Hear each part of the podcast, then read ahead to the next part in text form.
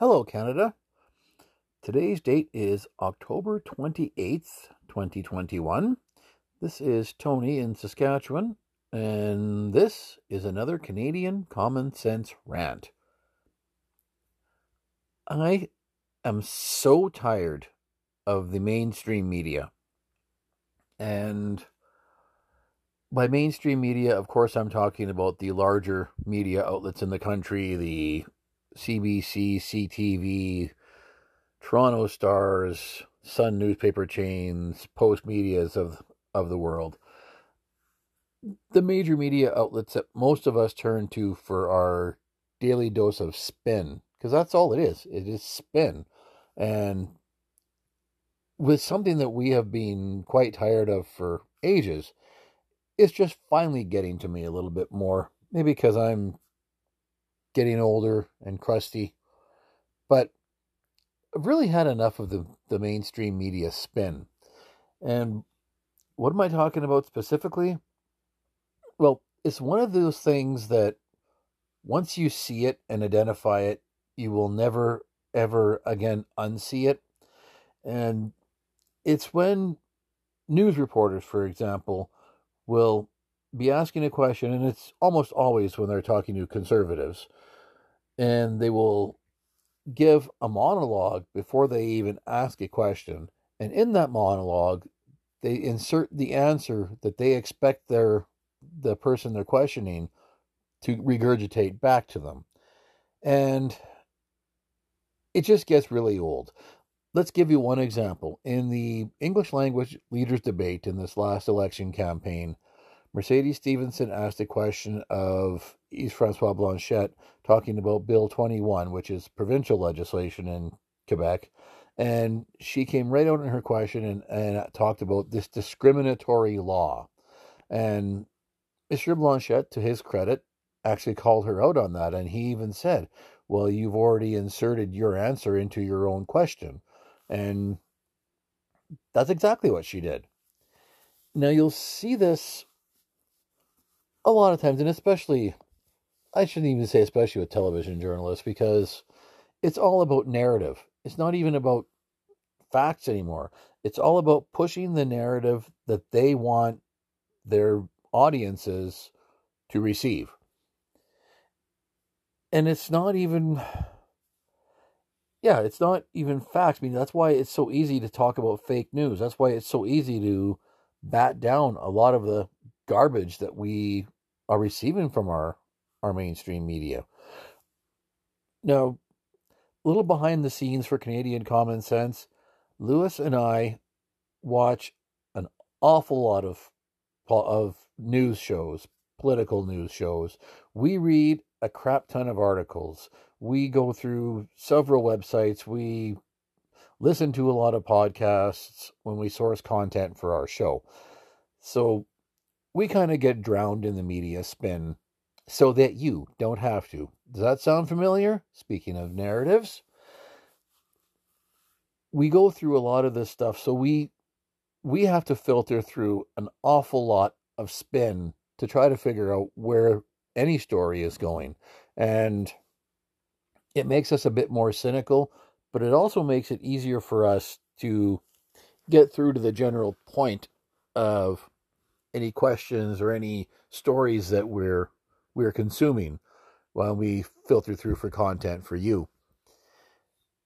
A good example of that, and you heard it on our full episode just a couple of days ago when we talked about the Maclean's article that was proclaiming how Justin Trudeau put the smart people in charge, and what a great way forward this was for Canada.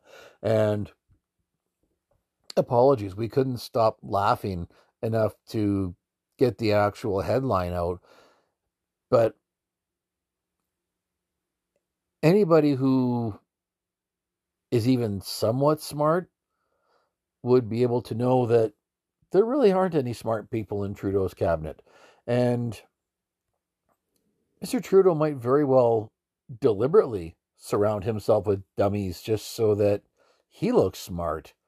And we all know he's a moron, so So who knows? But you know, right in their headline, of course, they're giving you the spin.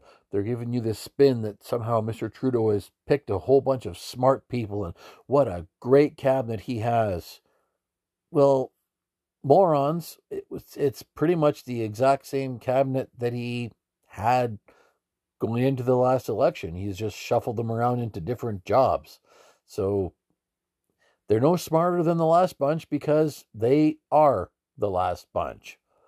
But it even goes further than that. And many of you, our long-term listeners here, know that I ran for office myself, actually exactly a year ago. It was the end of October in 2020 in the last provincial election in Saskatchewan. And so I get to to to see it firsthand, being on the receiving end of these narrative questions, and I think it, I, what what triggered me on this was listening to a CBC show yesterday, and of course the question always is, what is your government going to do to you know solve problem X? And one particular question that I received during the election campaign here was, well, what would your party do in government to invest in sector X. And it's a one it's a wonder that any conservatives, any real conservatives could actually ever get elected when that line of questioning goes on. And that could be one reason why they always ask it that way. What will your party do to invest in here? What will your party do to invest? Okay, so invest means spend taxpayer money.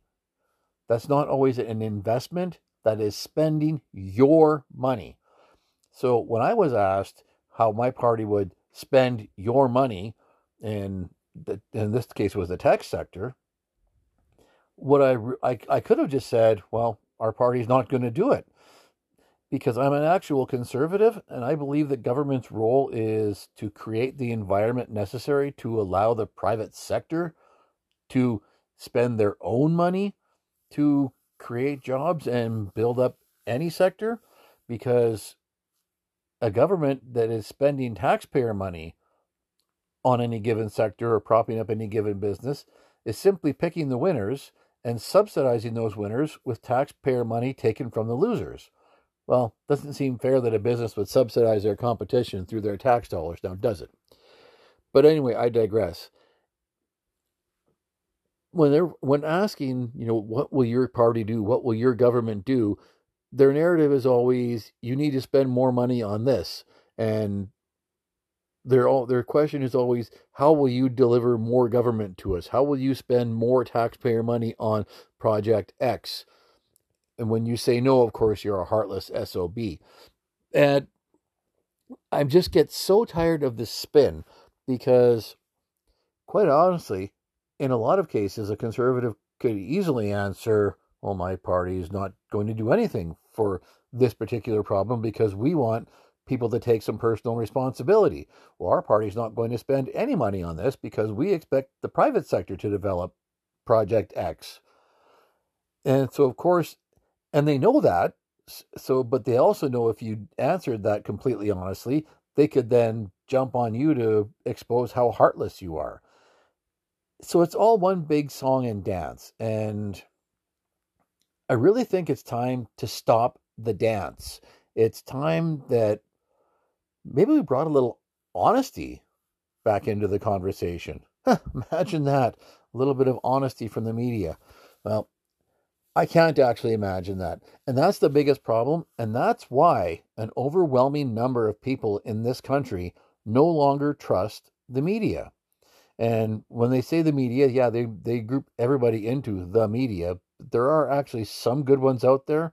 Spencer Fernando, for example, writes, I think, believe he's with Post Millennial now, but he's also in, in quasi independent.